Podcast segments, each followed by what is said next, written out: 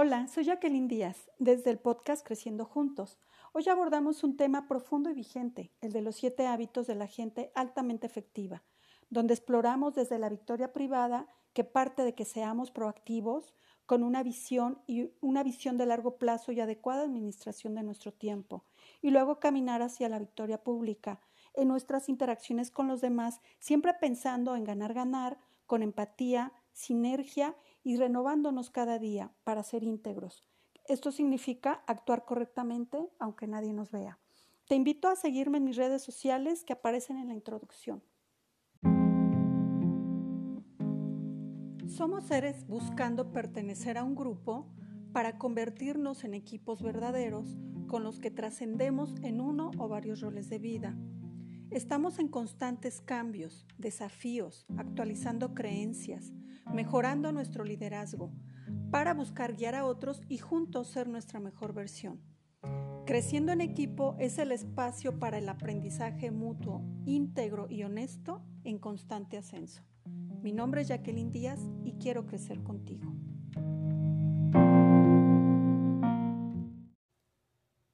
Bienvenidas y bienvenidos a Creciendo en Equipo, el podcast donde cada semana vamos a tocar algún tema sobre liderazgo, inteligencia emocional, trabajo en equipo o en general temas que nos ayuden a desarrollar diferentes competencias que nos ayudan en todas nuestras actividades. Un podcast liderado y dirigido por Jacqueline Díaz en donde yo únicamente haré algunas preguntas. Y el tema de hoy, eh, justamente como escuchábamos en la introducción, es acerca de uno de los libros, una de las publicaciones más conocidas, más famosas de, me atrevería a decir, toda la historia en cuanto a liderazgo personal, en cuanto a crecimiento y que es precursor de una serie de libros y autores que están claramente inspirados y basados en esta metodología. Estoy hablando del el libro de los siete hábitos de la gente altamente efectiva, escrito por el doctor Stephen Covey en el año de 1989. Y como cada semana, quien dirigirá esta sesión sería Kelly Díaz. Primero que nada, cuéntanos por qué este libro es tan importante y por qué, a pesar de que hay tantos libros diferentes con esta temática, este sigue siendo la principal referencia. Bueno, este libro tiene la trascendencia de estar basado en principios universales que, como menciona, sí surge a finales del siglo pasado y que son vigentes a la fecha y que pueden seguir por mucho tiempo y por lo tanto también tuvo un alto impacto y sigue teniendo un alto impacto en culturas y países de alrededor, prácticamente de alrededor del mundo. Esto, eh, pues evidentemente se ha visto reflejado en muchos autores que toman como referencia y que ha permitido que esto siga trascendiendo. Incluso ya hay una nueva versión de siete hábitos para los jóvenes altamente efectivos, donde se vuelven a retomar los principios universales, pero con prácticas más actualizadas. Yo quiero enfatizar que hay que quitarnos esa idea de que se han perdido valores, no se han perdido, únicamente se están actualizando y esta metodología se basa en principios universales donde únicamente lo que se busca es cómo lo aplico en el momento actual. Y vamos a ir en la estructura de la entrevista, literalmente hablando de estos eh, hábitos que nos menciona el doctor Kobe. Empezando por el hábito número uno, como viene marcado en el libro, que es la proactividad. ¿Qué nos puedes decir acerca de este hábito? ¿Hay alguna razón por la que sea el primero? Bueno, primero antes de, antes de hablar del primer hábito como tal, me gustaría hacer la introducción de los tres primeros hábitos, hablan de la conquista interna, del liderazgo personal, lo que le llama el doctor Kobe la victoria privada. Es decir, el principal eh, foco que puede fortalecer el liderazgo de cada uno de nosotros es que conquistes tu ruta de vida en la parte mental, en la parte corporal, emocional y espiritual. Lo espiritual no tiene que ver con la religión, tiene que ver con algún tipo de legado. Y si hablamos entonces específicamente en la parte emocional, el hábito fundacional que es la proactividad es la capacidad de elegir nuestras respuestas independientemente al estímulo acorde a nuestros valores, es decir, tener un adecuado control de nuestras emociones, saber que no tenemos que ser impulsivos, sino que podemos desplegar rápidamente en nuestra mente una serie de alternativas para elegir la mejor respuesta. Por eso es el tema o el hábito de arranque, para el control de las emociones prácticamente. Entonces, eh, una mejor manera de entender la proactividad es también recordar pues que somos de naturaleza reactiva, y aquí pongo siempre un ejemplo sencillo, como nos educaron cuando éramos niños, te decían, en la escuela, si un niño te pega, te decían, tú pega, tú defiéndete. Realmente esa no era una educación, esa es simplemente actuar por un instinto básico de supervivencia, en donde dependiendo del oponente o te defendías o te ibas corriendo. Y realmente no era la única respuesta. Ahora, en este momento actual, y si yo pido que, que pongas un espacio, ¿qué otras alternativas podrías tener? Dialogar, acusar al niño, empezar a investigar qué es lo que está pasando, porque precisamente a ti es al que le pega y bueno, evidentemente frenarlo y que cambie la situación.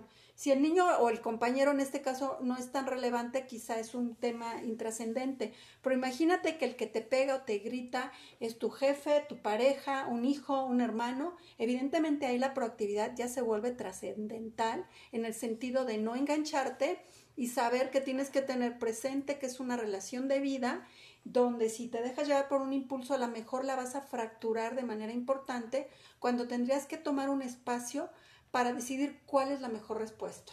Y de hecho este hábito, y, y lo podemos también tratar como una competencia de la proactividad, es de lo que más encontramos, por ejemplo, en vacantes de trabajo, ¿no? Que, que siempre dice como buscamos una persona muy proactiva, buscamos eh, perfil proactivo y lo usan casi que indiscriminadamente, lo ponen por el requisito, pero por lo que nos mencionas, pues sí es algo elemental en cualquier área, en cualquier disciplina, porque todas van a tener, todas las ramas de las actividades humanas tienen cambios, tienen decisiones, entonces esta habilidad, por eso se busca tanto, ¿no? La, la proactividad. En este sentido, dentro de la misma victoria privada que propone Kobe, viene el segundo hábito, que le llama comenzar con el fin en la mente. Y hay una, un ejercicio interesante que hace Kobe justamente en el libro y que después también eh, con este explica él o explicaba eh, este hábito, que es se imaginaba su propio funeral, cómo sería, y a partir de ahí imaginaba el cómo llegaron las cosas, cómo llegaron las personas. Entonces, ¿cómo aplicamos este hábito? ¿Cómo podemos aplicarlo cualquier persona, independientemente de a lo que nos dediquemos? Ok, nada más quiero ah, regresar un poquito al tema de la productividad, mencionar que no se confunda con iniciativa y bueno, básicamente la importancia de la inteligencia emocional. Pasando al hábito 2, en esta dinámica que mencionas tan importante y tan fuerte, yo sí he tenido oportunidad de tomar el curso y de dar algunas partes en muchos escenarios. Y cuando alguien te pregunta, ¿te imaginas a qué edad vas a morir? Pues la verdad es que casi nadie quiere imaginarlo. Bueno, en una visualización te llevan a ese momento Esperamos todos que sean, no sé, los 80, 90, 100 años, no lo sabemos. Y que ya estás en ese momento y tienes que ser muy observador, obviamente ya en un plano imaginario, quiénes son los que llegaron a ese momento. ¿Quiénes llegaron? ¿Quiénes son esas personas clave que te acompañaron hasta ese momento? Y cuando se acercan a observar tu cuerpo ya descansando en el pensamiento, ¿qué, qué es lo que piensan de ti? ¿Qué fue lo mejor que compartieron? Eso significa el legado qué tipo de valores, qué tipo de vivencias, por qué situaciones quisieras ser recordado. Incluso hasta se llega a pedir, si tuvieras que definir la frase de tu epitafio, de, lo que va a ser el resumen de tu vida, ¿qué le pondrías?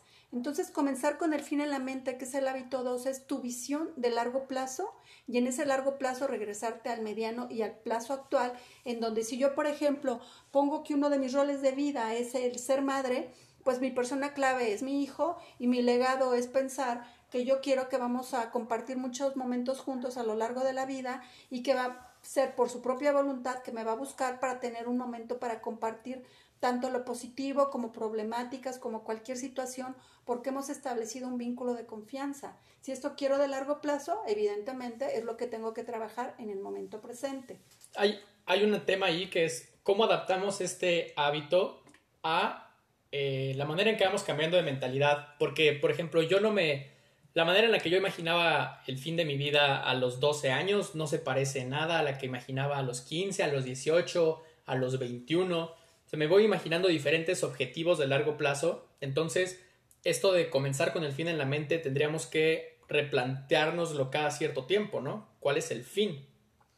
Sí, y, bueno, aquí menciono lo que decía al principio, es revisar tus valores principales de vida. Eh, por ejemplo, valores eh, muy comunes es el valor de la familia, el valor del amor, el valor de la libertad, de la justicia, de la solidaridad, de hacer servicio. Estos valores en general, cuando son de manera profunda, no cambian tanto a lo largo de la vida, más bien cambian las prácticas o la manera en que se van a estar viviendo.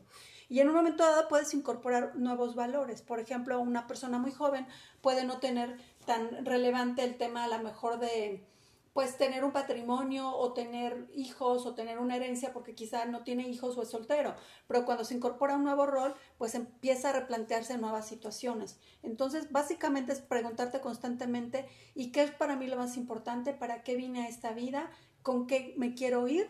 Y basado en eso mi propia visión. Pasando al tercer hábito, todavía dentro de este grupo de lo que se define como la victoria privada, es primero lo primero, así lo nombra Stephen Covey y suena muy simple, utilizamos esa frase todo el tiempo, poner primero lo primero, pero ¿a qué se refiere con este concepto? Se refiere a que tengamos siempre presente las prioridades en nuestra vida. En nuestra vida a veces nos dejamos llevar por, por el bomberazo, por la urgencia, por lo que nos demanda el entorno, el ambiente laboral, social, hasta familiar, y a veces no necesariamente está alineado o acomodado a lo que nosotros consideramos lo más relevante. También aquí tiene que ver con un tema práctico de cómo administramos un recurso muy importante que es la administración de nuestro tiempo. ¿Qué tanto hacemos un plan cotidiano y un plan de corto y de mediano, mediano plazo usando una agenda y anotando esas cosas importantes que no pueden descuidarse? Yo creo que todos hemos escuchado hablar de esto que se llama la ley del Pareto, que es enfocar a lo mejor en esa planeación un 20% al menos de tu tiempo para que seas al menos el 80% efectivo en las cosas que tú consideras las más importantes. Y hay un cuadrante del manejo del, del, tiempo entre lo urgente y lo importante. Nada más hago aquí la distinción. ¿Qué es lo importante? Lo interno, a lo que tú le das valor. ¿Qué es lo urgente? Lo externo, lo que te demanda el entorno. Lo ideal es que coincidan y eso es cuadrante uno, cuando coinciden. Por ejemplo, una cita de trabajo, una cita con tu pareja, con un mejor amigo, y, eso sería importante eh, y urgente. Ella en el segundo cuadrante, en donde es importante y no urgente, donde entra la planeación, las cosas que quieres celebrar en el mediano plazo, donde entra también un tema preventivo, las revisiones médicas, etcétera. ¿Qué es lo que recomienda el doctor Kobe? Porque a veces pensamos que la gente más efectiva es la que hace más cosas. No, lo que recomienda es que hagas menos, pero que hagas las más importantes que no te dejes llevar y que evidentemente estés constantemente en esa revisión de tus propias prioridades. Vienes a darte gusto a ti sin dañar a otros, pero sin descuidarte o dejarte en un segundo plano por respetar la agenda de alguien más. Ahora, antes de pasar al cuarto hábito, que ya forma parte del grupo de lo que entendemos como victoria pública, la, pregunta es, ¿tenemos que dominar los primeros tres hábitos para pasar al cuarto? ¿Es, es un tema de, de, orden? ¿Es como, como estas materias seriadas de escuela? ¿O podemos ir trabajando en todos al mismo tiempo? Yo creo que es importante trabajar todos y siempre hay alguno que vas a dominar más que otro. Sin embargo, el orden sí no es casual, sí es seguir primero trabajar en nosotros.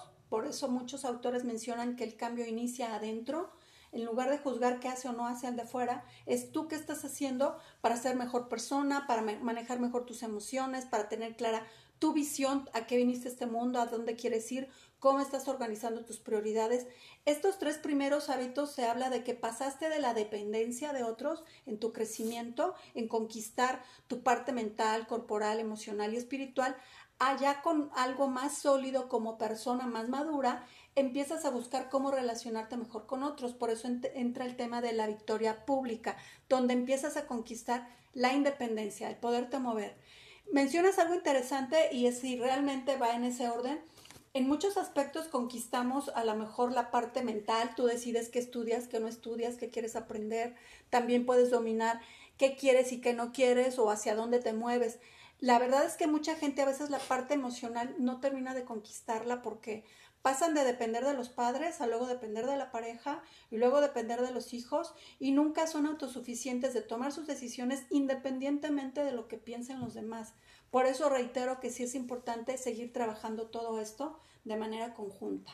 Y empezamos esta sección de la parte de victoria pública con el cuarto hábito, que es el pensar ganar, ganar. Igual lo escuchamos en todos lados, es algo como muy optimista, pero ¿cómo podemos aterrizar eso en nuestro proceso de hábitos, el tema de ganar, ganar. Para saber qué, queremos ganar, primero que nada es cómo me comunico conmigo mi diálogo interno, es decir, yo qué quiero, y cuando identifico una persona clave en mi vida y la otra persona que quiere, se lo vamos a preguntar directamente, para buscar que en ese diálogo encontremos entornos en donde ambas partes logremos lo mejor de una situación. Evidentemente a veces no es que se pueda querer lo mismo, a veces se pueden querer cosas complementarias. Por ejemplo, en una empresa, pues obviamente los dueños quieren ganar utilidades, quieren ganar pues que la empresa tenga pues ingresos para poder pagar la nómina, un empleado quiere que le paguen el sueldo y un cliente tiene, quiere un buen producto o un buen servicio. Son eh, beneficios complementarios y todos en una misma dirección, en un propósito común de ser productivos y de tener un, un cierto ingreso, por poner un ejemplo. Entonces, volviendo a este hábito es comunicar directamente qué quieres ganar, yo qué quiero ganar y saber que hay que cuidar las relaciones con un concepto interesante que dice el doctor Covey, que es el concepto de la cuenta emocional. Es decir, las relaciones clave importantes de vida se tienen que cuidar todos los días, haciendo depósitos emocionales, que es frases, palabras, gestos o actitudes que hacen sentir bien al otro, y el retiro sería lo contrario, palabras, gestos, actitudes o frases que incomodan al otro. Si yo digo que quiero ganar esa relación y es muy importante esta frase, para que sea sana de largo plazo una relación, tiene que ser ganar, ganar. Entonces, si la quiero conservar de largo plazo, constantemente cuido la relación todos los días con depósitos emocionales. Y, y, es importante, incluso aunque no leamos el libro, no basemos nuestra, nuestra vida en las experiencias de, que nos dio el, el doctor Kobe, pues el tema de conocer nuestras emociones y sobre todo entender que es, que es normal y es lógico y, es, y, se promueve el hecho de que nos, nos, cuidemos también en cuanto a nuestras emociones. O sea, a lo que me refiero es a, el, debe haber un equilibrio entre nuestra salud física y nuestra salud mental. Y eso habla mucho de cómo nos estamos conociendo, ¿no? Día a día. el quinto hábito lo nombran como primero entender, luego ser entendido. Entonces es un proceso que suena un poco como a comunicación y ya, pero explícanos hasta dónde va esto de primero entender y luego ser entendido. Aquí es muy eh, el, enfoque en cuanto al otro, en tratar de ponerme realmente en sus zapatos, también se le llama el hábito de la empatía, que coloquialmente se llama así, o sea, me meto en la vida del otro simbólicamente, con su historia, su edad, sus características, sus valores, sus gustos, sus preocupaciones, sus miedos, sus alegrías. O sea, verdaderamente es moverme a esa posición, que se la llamaría esa posición del otro, y en donde puedo a lo mejor no coincidir, la empatía, a diferencia de la simpatía, es que a lo mejor pensamos diferente, pero sé que tenemos que respetarnos y no juzgarnos. Entonces, esa es la verdadera empatía, donde incluso puede haber diferencias importantes generacionales o de puntos de vista y no por eso significa que no podamos compartir. Y cuando puedo o no llego a un acuerdo, también por ese afán de empatía o de cuidar la relación, también se vale poner un espacio de decir, mira, mejor vamos a tranquilizarnos, vamos a calmarnos, vamos a ver la situación desde fuera, las emociones están alterando y volvemos a platicar más tarde, porque quiero entender tu historia, tu verdad, lo que te mueve, porque sobre todo quiero privilegiar nuestra relación y los mejores resultados para los dos. Muy bien, y justo en esto, creo que, creo que ahí sí se nota mucho el hilo conductor de los hábitos que propone Kobe, porque justo como lo dices, ¿no? En este cuidar la relación entre los dos y obtener esos resultados viene el sexto hábito que nos habla de la sinergia. ¿Qué nos puedes decir acerca de esto? Que también es un concepto que sea por Kobe o por otras fuentes, son, si, se dan cuenta, todo lo que vamos diciendo es muy común en nuestro vocabulario del día a día. Ganar, ganar, sinergia, proactividad, en gran parte gracias a la influencia de Kobe. Pero en este caso particular, cuéntanos, ¿qué es la sinergia? Es la habilidad de cooperar en forma creativa en entornos multigeneracionales. Es decir, es enriquecernos que ahora es primera vez en la historia de la humanidad que están muy marcadas las generaciones la generación de baby boomers, los X, los Y, los millennials, los centennials, etcétera. Cada uno tenemos cosas importantes que aportar y cada uno tenemos cosas importantes que aprender del otro. Entonces, esa es realmente la sinergia en el sentido de no, no es mi punto de vista contra el tuyo, simplemente es tú me haces ver otro ángulo de la situación y mutuamente podemos crecer. Por ejemplo, los que somos baby boomer, pues nos encanta o nos, nos educaron para ser muy productivos y casi casi estar tiempo completo o jornadas muy largas con una fuerte disciplina. Eh, la gente más joven o gente millennial también son muy orientados a la calidad de vida, a ser muy prácticos, a tener una gran habilidad en el uso de las, de las redes sociales, de la tecnología, de los idiomas, de cambiarse de una ciudad a otra esa parte es muy enfocada es al, al, enriquecimiento. Incluso se habla de empresas y de familias incluyentes, donde ya todo es muy válido, diferente preferencia sexual, diferente religión o no religión, diferente preparación o no preparación, o diferente hobby o pasatiempo o trabajo, no importa, qué es lo que nos une en común, el respeto mutuo, el crecimiento mutuo y saber que todos somos valiosos. Saber que otra vez, si quiero una relación de largo plazo con alguien importante o clave en mi vida, tolerancia no es suficiente. Aceptemos que somos diferentes, valoremos cómo eso nos enriquece y finalmente celebremos esa gran diferencia. Esa es la verdadera sinergia. Y terminamos los siete hábitos con afilar la sierra una analogía, pero ¿a qué se refiere afilar la sierra? Se le llama como el hábito de la renovación, y aquí entraría como preguntabas hace un ratito, los hábitos son como un círculo virtuoso que constantemente se tienen que estar revisando. Si, si hablábamos de que al principio fuimos dependientes cuando éramos niños, cuando éramos jóvenes, vas conquistando la victoria pública, de pronto ya eres un adulto que ya sabe trabajar en equipo, que sabe hacer eh, empatía, que sabe hacer sinergia, evidentemente no por eso te vas a confiar.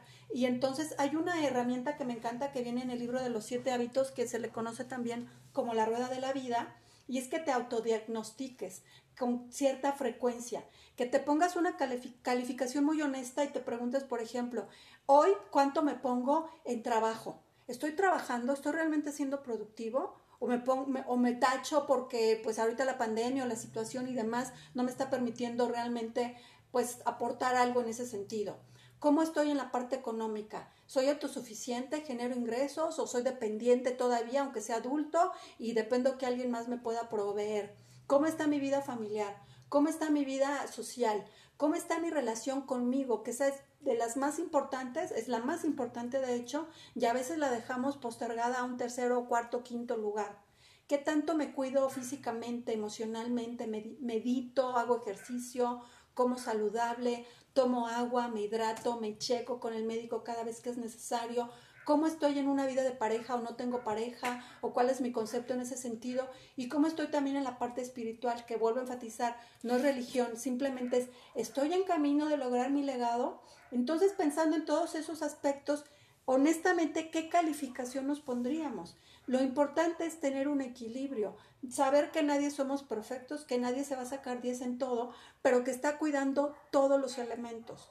Yo siempre comparto aquí una anécdota que para mí fue muy impactante hace algunos años dando este programa con un grupo de, directivos de una empresa muy grande.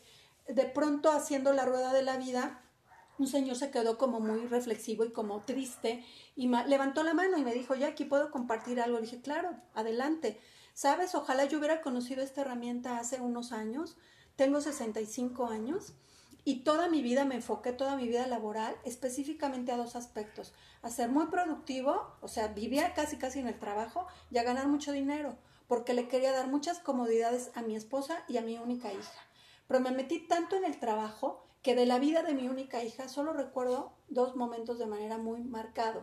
Cuando la conocí el día que nació en el cunero, cuando me la enseñaron, y cuando la entregué en el altar hace un mes. La verdad no supe si gateó o, en qué momento empezó a caminar, cuáles fueron sus primeras palabras, sus primeros juegos, por qué escogió determinados deportes, determinada carrera, ese marido. No supe nada de la vida de mi hija, se convirtió prácticamente en una desconocida. La entregué en el altar hace un mes y al día siguiente mi esposa me pidió el divorcio. Para mí fue un shock tan fuerte porque no me lo esperaba que me dio casi un infarto y en este momento estoy cruzando un proceso de divorcio muy doloroso me está saliendo carísimo, no sé cuánto me va a quedar de eso que tanto ahorré y voy a ver si con lo poco que me quede puedo un poquito recuperar de mi salud. La verdad me siento un fracasado. Y aunque mucha gente dice que fui un gran ejecutivo y que destaqué y que me premiaron muchas cosas, mi vida estaba totalmente desequilibrada. Cuando yo cuento esto, siempre lo menciono, no estoy inventando, no es un drama como para una película y para que se pueda dramatizar una situación, lamentablemente es más común de lo que nos imaginamos. Por eso hay gente que luego no se quiere pensionar porque toda su vida es el trabajo. O que si pierde a una pareja por la razón que sea, porque terminaron, porque alguien falleció, simplemente porque decidieron una ruptura, sienten que se les acaba el mundo, como si todo fuera la pareja. O si tienen una situación económica fuerte como lo que estamos viviendo y empiezan a tener carencias, a quitarse ciertas comodidades, sienten que su vida quedó vacía o si también pertenecían a un grupo deportivo, a un grupo social y por cuestiones de trabajo los tienen que mover o ya no los pueden ver, también sienten un hueco enorme. Y no se diga cuando de pronto, como en esta pandemia, tenemos que encontrarnos con nosotros mismos y no sabemos estar en nuestra propia compañía. Y entonces pasa lo lamentable que estamos viviendo, que mucha gente está cayendo en depresión horrible porque no sabe ni siquiera vivir con su propia compañía. Entonces, ¿qué es lo que estamos invitando? Y bueno, también el tema de salud. ¿Cuánta parte de gente está ya como con mucha eh, sedentarismo, con mucho descuido y evidentemente con un gran riesgo? Hay gente contagiada porque pues porque a lo mejor ya era sedentaria y no se cuidaba. Y hay gente que está tratando de salir adelante y se volvió deportista de nuevo. Entonces, esa vuelve a ser la, la reflexión. Renovación en todos los aspectos. Cuidar los siete hábitos permanentemente. Reitero, son propósitos de vida que nos van a servir permanentemente. Incluso en este, en este, espíritu de renovación, en 2004, estamos hablando de 25 años después de la publicación, de, no, mentira, estamos hablando de 15 años después de la publicación original de Los Siete Hábitos, viene el libro de El Octavo Hábito, también de Stephen Covey, que básicamente es una reflexión acerca de todo lo que sucedió entre la publicación original y esa fecha y nos habla de hallar nuestra propia voz e inspirar a los demás para que hallen la suya. Entonces, ¿qué, qué tanto influye? Nos dices, has tratado en, cursos, conferencias y pláticas tú misma este tema de los siete hábitos, pero ¿cómo, cómo podrías hacer que algo que para ti fue funcional, el, el, bajar los siete hábitos a tu vida, lo entiendan otras personas que tal vez no viven en el contexto en el que vivió Stephen Covey? ¿Cómo se los comunicas? Bueno, creo que una forma es esto que acabo de compartir con ejemplos sencillos que aplica en la vida cotidiana prácticamente los siete hábitos. Y este último que mencionas y que pues ya fue en una etapa de edad avanzada de, del autor, finalmente tocó con esa parte de, de cuestionarse si verdaderamente estaba viviendo su legado se volvió alguien muy orientado a hacer labor social, a, participar en fundaciones, a poder enseñar a otros, a volver al contacto con la naturaleza, a la meditación, a verdaderamente estar como más involucrado y más sistémico en todos los entornos. Entonces, realmente considero que son hábitos muy sencillos. Yo también vuelvo a recomendar el, que ahora revisen el libro de los siete hábitos de los jóvenes, porque son los mismos conceptos, pero ahora en la recreación del hijo del autor con ejemplos orientados a la gente de estas nuevas generaciones donde se van a identificar. Vuelvo al tema de que no son obsoletos, únicamente es actualizar las prácticas con los mismos principios. Si, si tú pudieras agregar un nuevo hábito a esta lista, entendiendo que cuando Stephen Covey escribió este libro, estamos hablando del 89, no había internet como lo conocemos, no había redes sociales, no había tanta conexión entre las personas, tampoco había tanta desigualdad, o sea, era un mundo completamente diferente, a pesar de que estamos hablando de unos 30 años, 31 años. Con el nuevo contexto, ¿tú agregarías un hábito a todo esto? Pues creo que más que agregar que de alguna manera pueden estar inmersos en, en, el corazón o en la esencia de los hábitos, no quiero dejar de lado el tema de ser íntegro, es decir, hacer lo correcto siempre, aunque nadie te vea. Yo a veces digo de broma y no es tan de broma, que hay, que hay una frase coloquial de candil de la calle y oscuridad de la casa.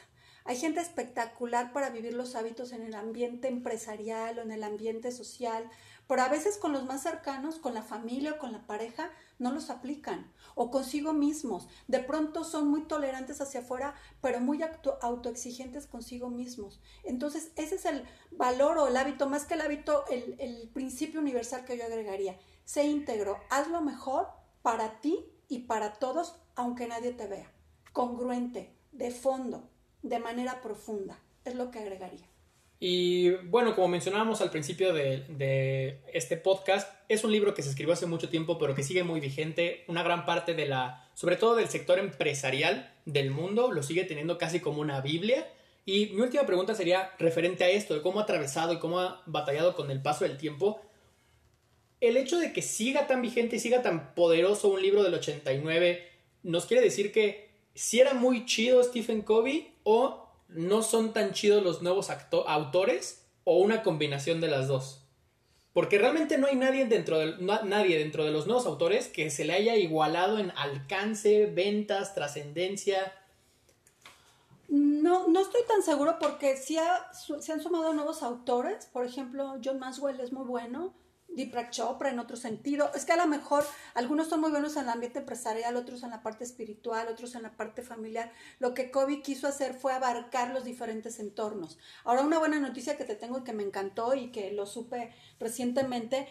Ahora muchas instituciones, escuelas están retomando los siete hábitos como para que sea parte de algunas materias que enseñan desde los niños pequeños en las primarias.